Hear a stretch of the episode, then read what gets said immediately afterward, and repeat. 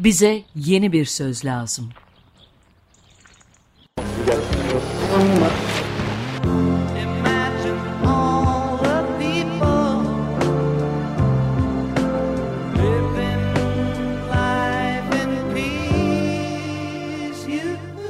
Bekir Ağırdır'la yeni bir yol haritası denemesi.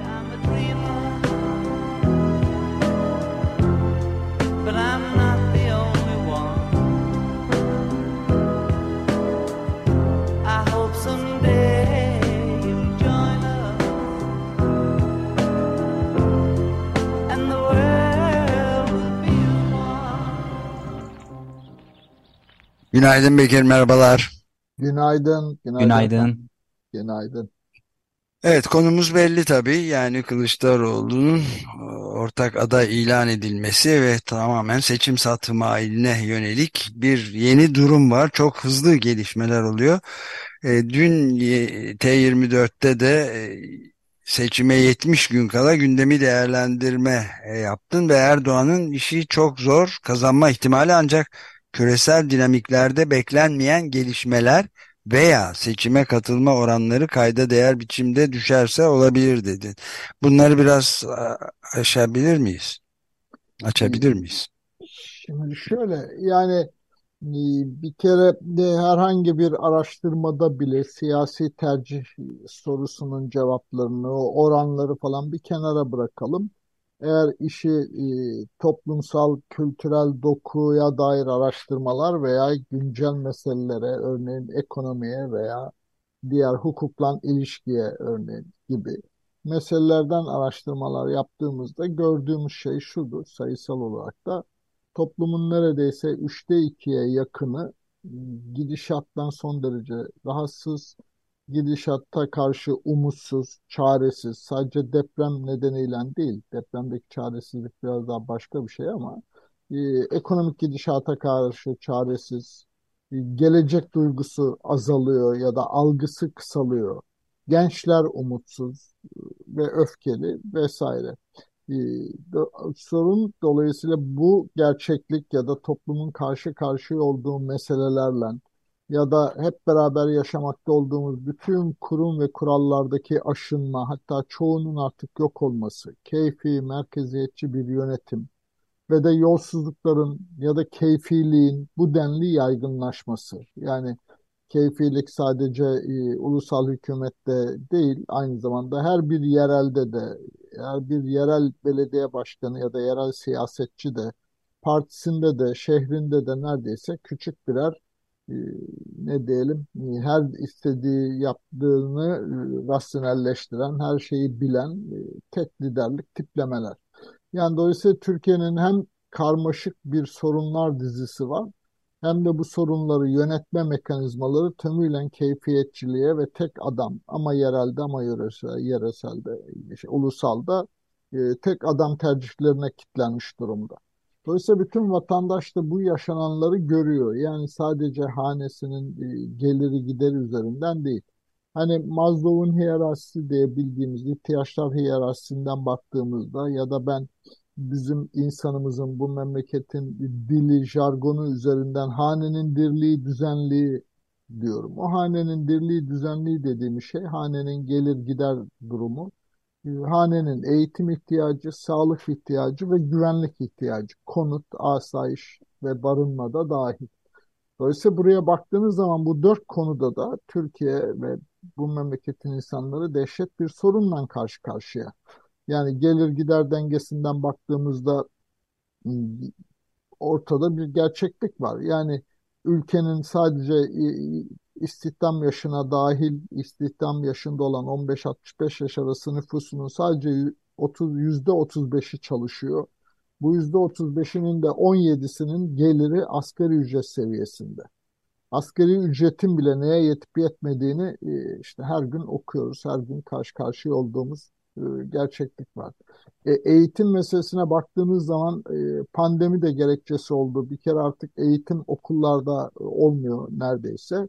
Daha da vahim olanı eğitimde fırsat eşitliği kalmamış durumda. Eğitimin niteliği kalmamış durumda. Eğitimde çok ciddi bir savrulma var. Dolayısıyla Üniversiteyi kazanmaları ayrı bir şey. Üniversiteyi kazanan insanların, gençlerimizin bitirince bir meslek sahibi olmaları ve iyi bir işe e, katılabilmeleri mümkün değil.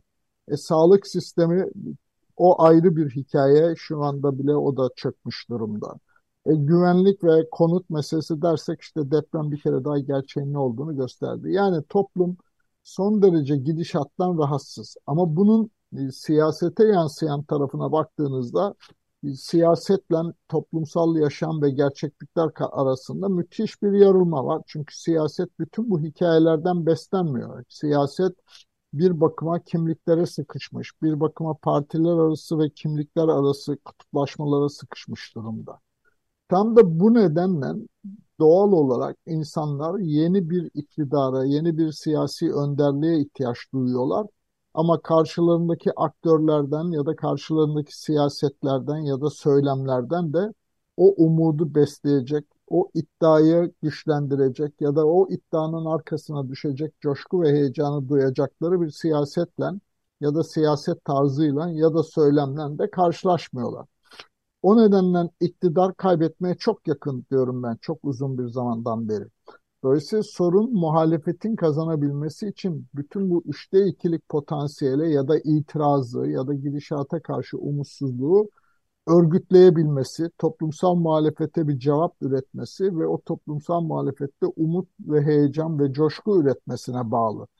Ee, iktidarın bu koşullarda, bu rasyonel koşullarda ve herhangi bir toplumda böyle bir iktidarın seçimleri kazanma ihtimali rasyonel akılla baktığımız zaman, rasyonel senaryolardan analiz ettiğimiz zaman neredeyse mümkün değil.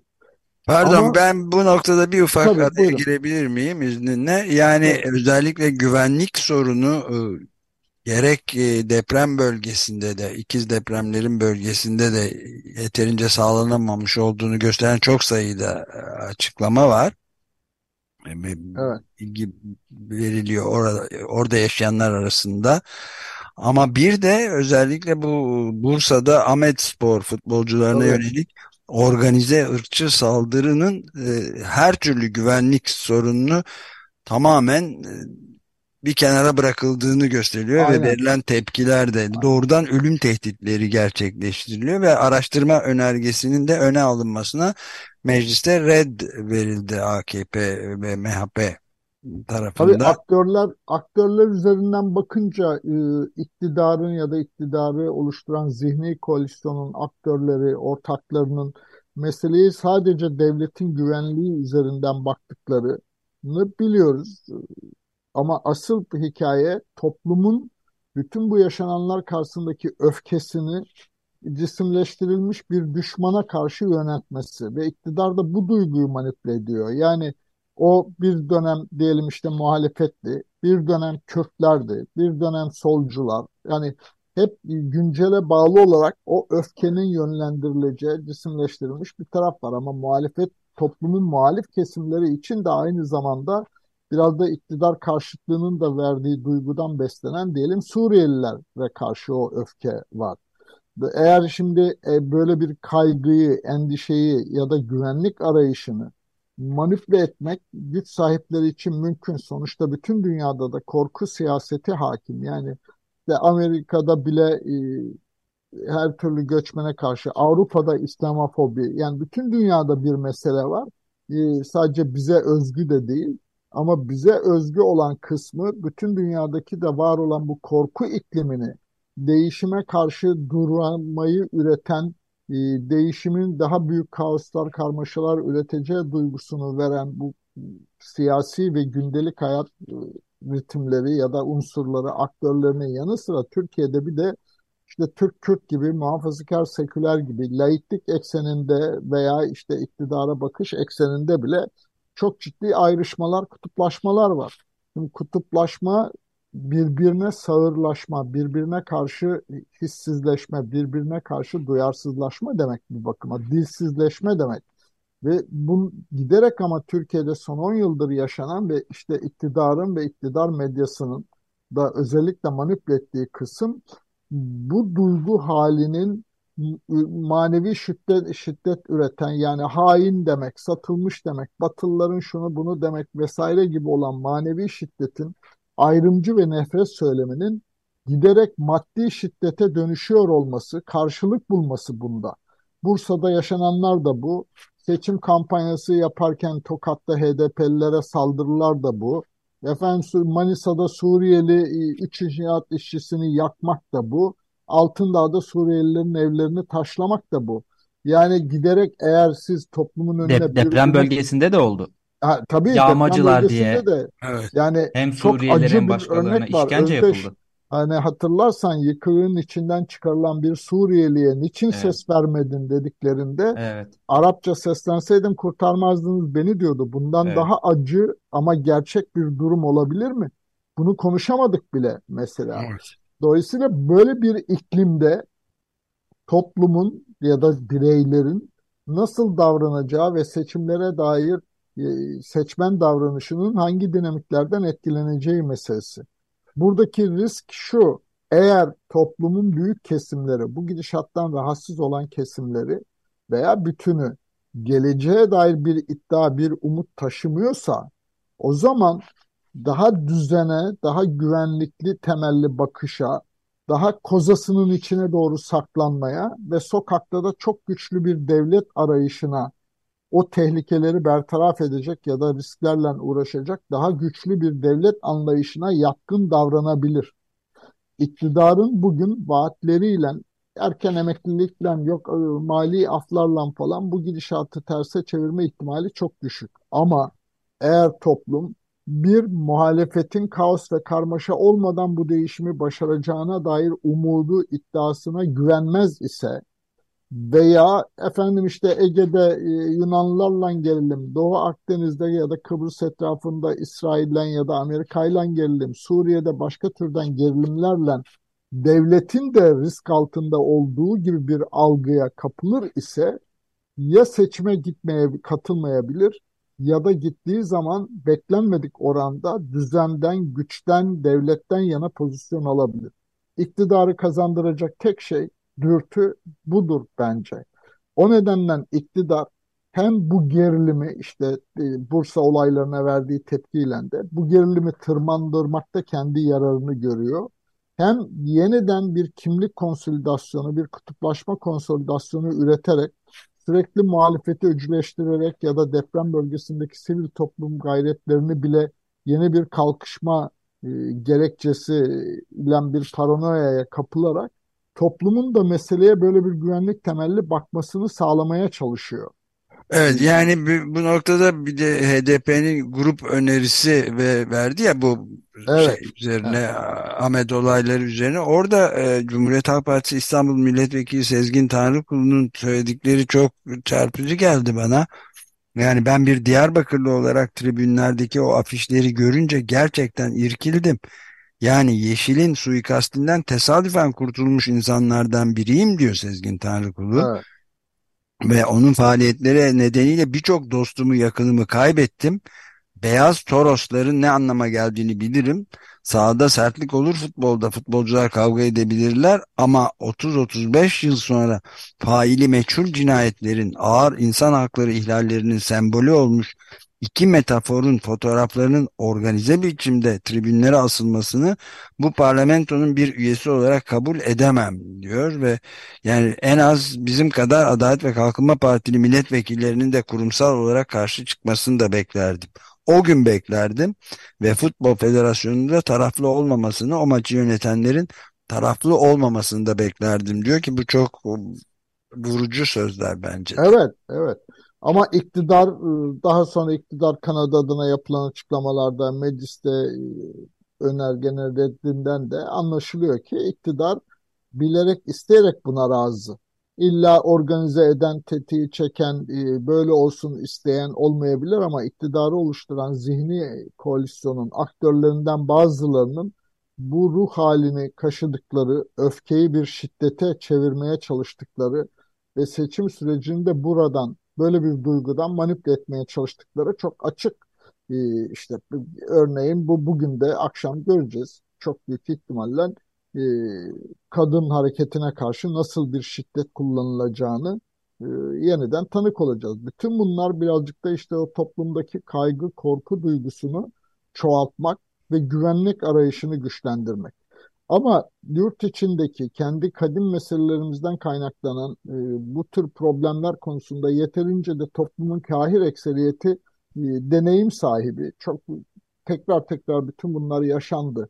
E, onun için çok lümpen, vandal bir grubun ve organize bir biçimde e, örgütlenmiş bir tepki bu. Ama bir yandan da bunun ne kadar kitleselleşebileceği riski de karşımızda duruyor. Çünkü Suriyeliler gibi toplumun neredeyse bütün kesimlerinin iktidardan yana olsun, muhalefetten yana olsun veya dindar olsun, olmasın ya da muhafazakar olsun, seküler olsun bir Suriyeliler bakışı var o e, karşımızda. Dolayısıyla çok riskli bir durum bu. Yani ben e, özellikle muhalefetin e, hudut namustur kampanyası yapmaya kalkıştığı zaman da birazcık da çok isyan ederek şöyle bir şey söylemiştim. Çığ tehlikesi olan yerde nara atılmaz diye. Yani toplumda evet. da gerçekten bu duygular hem bu gerçek hayatın, gerçek sorunları karşısındaki çaresizlik hem de buna karşılık da karşılarına konulan bir cisimleştirilmiş bir korku nesnesi veya bir düşman. Fransa'da da işte bu İslamofobi olarak çalışıyor ya da Almanya'da ırkçılık olarak çalışıyor. Amerika'da efendim gelen göçmenlere karşı ya da siyahlara karşı hala nasıl yaşanıyor görüyoruz.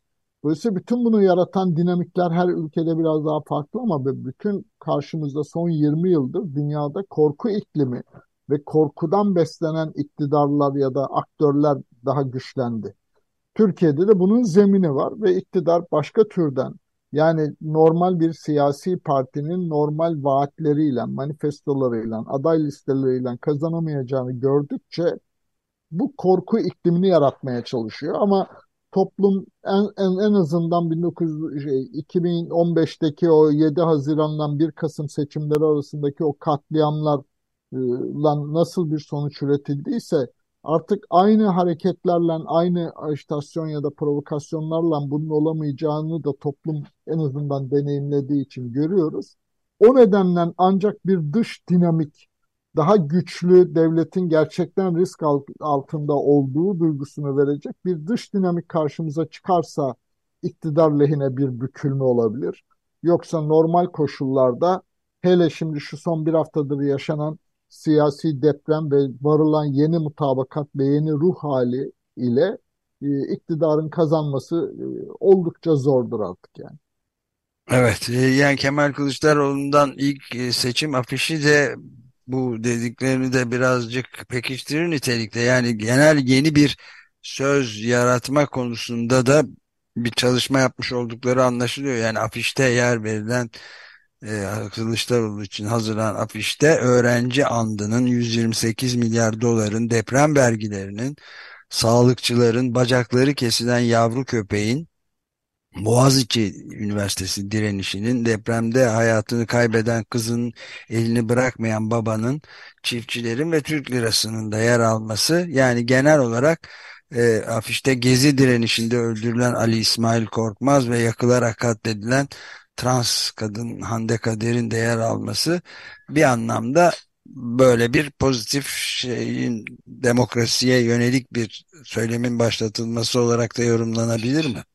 Evet yani e, altılı masa dediğimiz ya da muhalefetin öncüsü ya da ağırlığı olan kesimi nihayet bu krizden sonra e, biraz daha hani amiyane tabiriyle aklı başına geldi diyelim. Ee, yani cuma sabahı itibariyle e, geçtiğimiz cuma sabahı itibariyle altılı masaya eleştirel bakanlar ya da iyi niyetli bulmayanlar ya da eksik bulanlar e, bile birdenbire bu hani altılı masanın dağılma ihtimali ve seçimi yeniden e, Tayyip Erdoğan'ın ya da AK Parti'nin kazanma ihtimalinin güçleniyor gibi olduğu bir algı hem altılı masanın kendi aktörlerinde, liderlerinde ve partilerinde hem de genel kamuoyunda bir gerçeklikten karşı karşıya kalındığını gösterdi ve bir yeniden bu oluşan yeni mutabakat O mutabakatın detaylarında tartışılacak, karşı olunacak, eleştirilecek çok şey var belki ama yine de bir arada olmanın getirdiği ve bu iktidarı durduracağız umudunda bir beslenme var.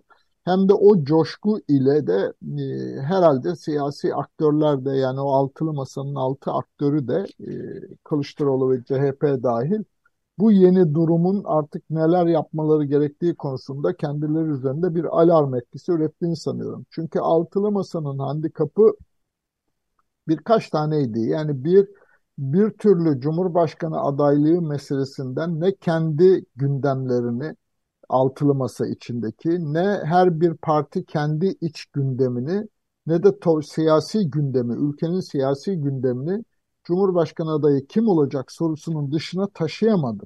En büyük handikap buydu. Dolayısıyla biraz önce başlarken o yaptığımız toplumun beklentileri, sorunları analizinden yola çıkınca o toplumun dertleri, ihtiyaçları, talepleri üzerine bir siyaset kurgulanamadıkça da kendi vaatleri, işte anayasa önerisi yayınladılar. 6-7 tane metin var ki çok kapsamlı e, bir takım metinler eksikliklerine karşın. Ama o metinler ve o iddia toplumsallaşamadı. Çünkü herkesin aklı hem her bir partinin kendi iç kamuoyu hem altılı e, liderin e, hem de genel kamuoyunun gündemi Cumhurbaşkanı adayı kim olacak sorusunun dışına çıkamadı. Dolayısıyla yaşanan gerçeklikle altılı masanın ya da muhalefetin önümüze koyduğu tartışma ya da gündem arasında müthiş bir yarılma vardı. Vardı. Evet. Şimdi bu gerçeklikle e, karşılaşmış olmalarını umuyorum. Ya da en azından e, iki gündür e, birdenbire bir gayret, bir umut, bir coşku, bir heyecan ve onun ürettiği bir yani farklı bakışların öne çıkışını gözlemek mümkün. Ama hani bazen diyoruz ya bir melanet bin nasihattan iyiymiş. E, en azından o üç günlük seçimi kaybedecek bir dağılma mı yaşanıyor muhalefette duygusu herkesi biraz daha yeni bir hizalanmaya, yeni bir mutabakata doğru çekti görünüyor. ben bir şey sormak istiyorum. Az evvel dediniz ya Cumhurbaşkanı adayının belli olmasına yönelik e, toplumdaki beklenti daha önce çıkardıkları çeşitli metinlerin yeteri kadar heyecan uyandırmamasına ya da tartışılmamasına evet. sebep oldu. Evet. Yani acaba bu bir de bir yandan tersten de, doğru olabilir mi? Yani çıkardıkları metinler o kadar ortalama aslında bir yeni yani ne Kürt sorununda ne yapacakları belli ne LGBT vesaire o kadar ortalama bir metin ki e, Cumhurbaşkanı da ise 3 aşağı 5 yukarı aslında herkes tahmin ediyordu yani bir, bir yıldır Kılıçdaroğlu ismi çok öndeydi. Acaba metinlerin e, zayıflığı da bu heyecansızlığa sebep olmuş olabilir. Ya Özde şimdi vaktimiz bitiyor. Çok evet. uzun bir analiz hak ediyor bu senin söylediğin ama hemen kısaca söyleyeyim. Ortalamadan daha çok benim kanaatim şu. Ortalamadan daha vahim başka bir durum var. Şimdi genel kamuoyu na baktığımızda veya bu muhalefet aktörlerinin pozisyonlarına baktığımızda üç ayrı eksenden pozisyon alış var. Birisi iktidara karşıt ve yandaşlık üzerinden bir pozisyon ve Hı. ne olursa olsun bu iktidar durdurulsun abi pozisyonu. Ee, ikincisi e, geleneksel sol sağ ekseninden bakmak ve altılı masada salcılar var, olmaz işte onlar yerine HDP ve sol partilerle yeni bir ittifak olsun diyen veya sağcılar üzerinden meseleye bakan işte başörtüsü serbestliği tartışmasını gündeme getiren de e, buydu. Sol sağ ekseninden bütün hikayeyi okumak. Bir üçüncü pozisyonda demokrasi, çoğulculuk, işte ülkenin kimliklere sıkışmasını aşacak şeyin bütün kimliklerin içinde olduğu yeni bir siyasi hamle. Yani bir demokrasiyi gerçekleştirmek sonra o hedef durum içinde rekabet siyasi rekabeti oluşturmak ama önce demokrasiyi inşa etmek, kurum ve kuralları yerli yerine oturtmak üzerinden pozisyon alanlar. Şimdi altılı masada kamuoyu da ağırlıklı olarak bu iktidar yandaşlığı ve karşıtlığından baktı meseleye. Demokrasi meselesinden bakılmadı.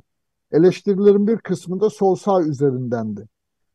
O yüzden mesele ortalamadan daha çok iktidar yandaşlığı karşıtlığı üzerinden bakış ve yeter ki bu iktidarı durduralım. Bu iktidarı durdurmak için de askeri müştereklerde birleşecek en geniş koalisyonu oluşturalım bakışı.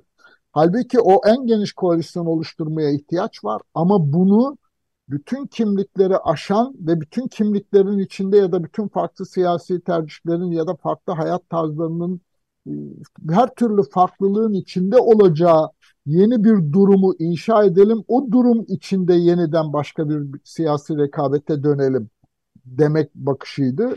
Ve eğer altılı masada bir araya gelişini buradan anlamlandırsaydı, topluma da buradan anlatsaydı zaten bütün krizler yaşanmazdı ve ya da HDP de o masanın içine gelsin mi gelmesin mi tartışması da bu bakışlan olmaz idi. Ama geleneksel sol sağdan veya iktidar yandaşlığı karşıtlığından pozisyon alınınca o zaman işte ortalama metinler çıkıyor. Çünkü demo, bugün Türkiye'de radikal olan şey en keskin savunulacak ya da herkese çok uç gelecek iddia demokrasi iddiasıdır bana sorarsan. Evet yani ee, yeni yani, yeni söz e, evet. senin hep söylediğin en eski söz aslında. Aynen öyle. Kadim demokrasinin Aynen öne öyle. çıkarılması zorunda. Evet maalesef süreyi de tamamladık ama çok bunu daha etraflıca konuşmaya devam edeceğiz. Dolayısıyla abi hani bitirirken hemen bir cümle. Şimdi bizi dinleyen izleyiciler için de bizler gibi insanlar için de her tür aktif yurttaş olmaya çabalayan insan veya kurumsal aktif yurttaş olmaya çalışan her tür sivil toplum örgütü için de yapabileceğimiz şey şu 60 günde bile hiç olmazsa bu muhalif aktörler üzerinde bir demokrasi baskısı basıncı üretmek ve onların yazamadığı ya da boyayamadıkları o tablonun eksik rengini, tonunu o tabloya koymaya çalışmaktır. Evet, Yoksa çok... hikayeyi sadece Erdoğan yandaşlığı ve karşıtlığı üzerinden oynanan her süreç başka riskler içeriyor ama asıl yeniyi inşa etmemizin önündeki zihni bariyerler yerli yerinde duruyor demektir ve yeniyi inşa edemeyeceğiz demektir. Yeni bir cumhurbaşkanı seçeriz, Erdoğan da gider, başka Kemal Bey gelir evet ama yeniyi inşa edemeyiz böyle kısır bir süreçten. Aynen öyle. Peki çok teşekkür ederiz. Evet, çok teşekkür ederiz. Kolay gelsin. İyi yayınlar. Görüşmek üzere.